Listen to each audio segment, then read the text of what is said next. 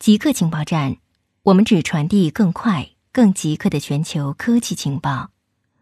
首先插播一则通告：之前每周二播出的极客情报站特别版已经独立更名为《赛博故事》，成为独立专辑。大家可以在科技行者找到新专辑，请大家关注收听。美国原油期货历史上首次出现负值，交易商周一逃离油市。不顾一切的出脱手中的原油持仓，原油期货史上首次跌至负值。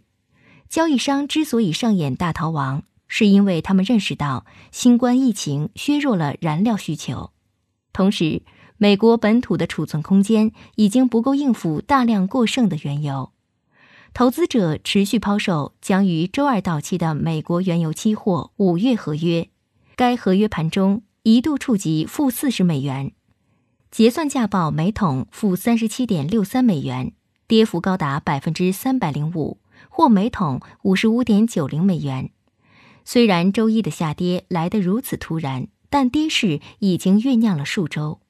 新冠疫情导致全球燃油需求自三月初以来减少约百分之三十，同时全球原油供应却继续增加。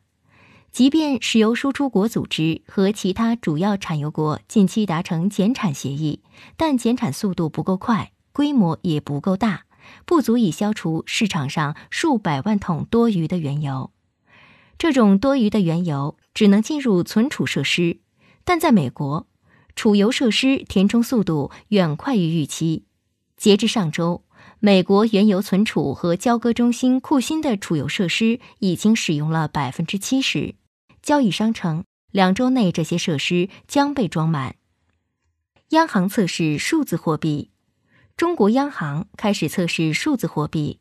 中国的中央银行数字货币采用双层运营架构，即央行先把数字货币兑换给银行或者是其他运营机构，再由这些机构兑换给公众，而不是央行直接对公众发行数字货币的单层运营体系。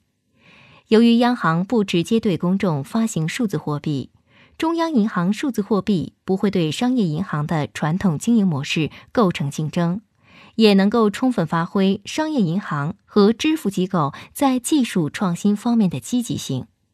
分析师称，央行数字货币会实行可控匿名，也就是说，在用中央银行数字货币交易时，交易双方可以是匿名的。公众的隐私可以得到保护，但在开展反洗钱、反恐怖主义融资和反逃税时，仍然可以追溯到真实的交易对象。人类考古记录充满了犬类的粪便。考古学家美琳达·泽德尔始终忘不了早年的一次考古经历。一九八一年。当时还是研究生的泽德尔正在整理位于伊朗西南部一个旧石器时代洞穴中的动物骨骼，他发现了一块无法辨认的碎片。当你难以区分石头和骨头时，就用舌头放在上面来辨认。泽德尔说：“如果碎片是骨头，它会粘住舌头。”泽德尔确实那样做了，但碎片并不粘舌，却开始融化。他非常不解。向更有经验的同事求助，那名同事笑了：“那是猎狗的粪便。这种饱经岁月的古老粪便可以徘徊数千年不毁，它甚至能够保留其原始的形状和颜色。考古学家通常可以根据大小和其他属性区分人类和动物粪便，但事实证明，狗的粪便很难与人类的区分开来，这可能会阻碍研究人员重建古人的饮食习惯。”而考古记录中充满了犬类的粪便。伊朗神童击败世界排名第一的国际象棋大师。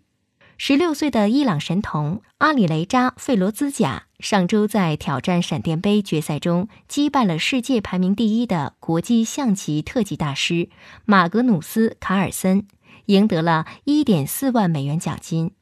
他是达到二七零零国际棋联等级分的第二年轻的棋手。费罗兹贾目前排在第二十一位，两人还将在周一举行的马格努斯·卡尔森邀请赛中再次对垒。费罗兹贾为避免政府限制而在去年离开了伊朗，伊朗政府强烈反对公民与以色列人进行比赛。他和父亲移居到法国，可以继续与以色列对手进行比赛。固定时间，固定地点，我们下次再见。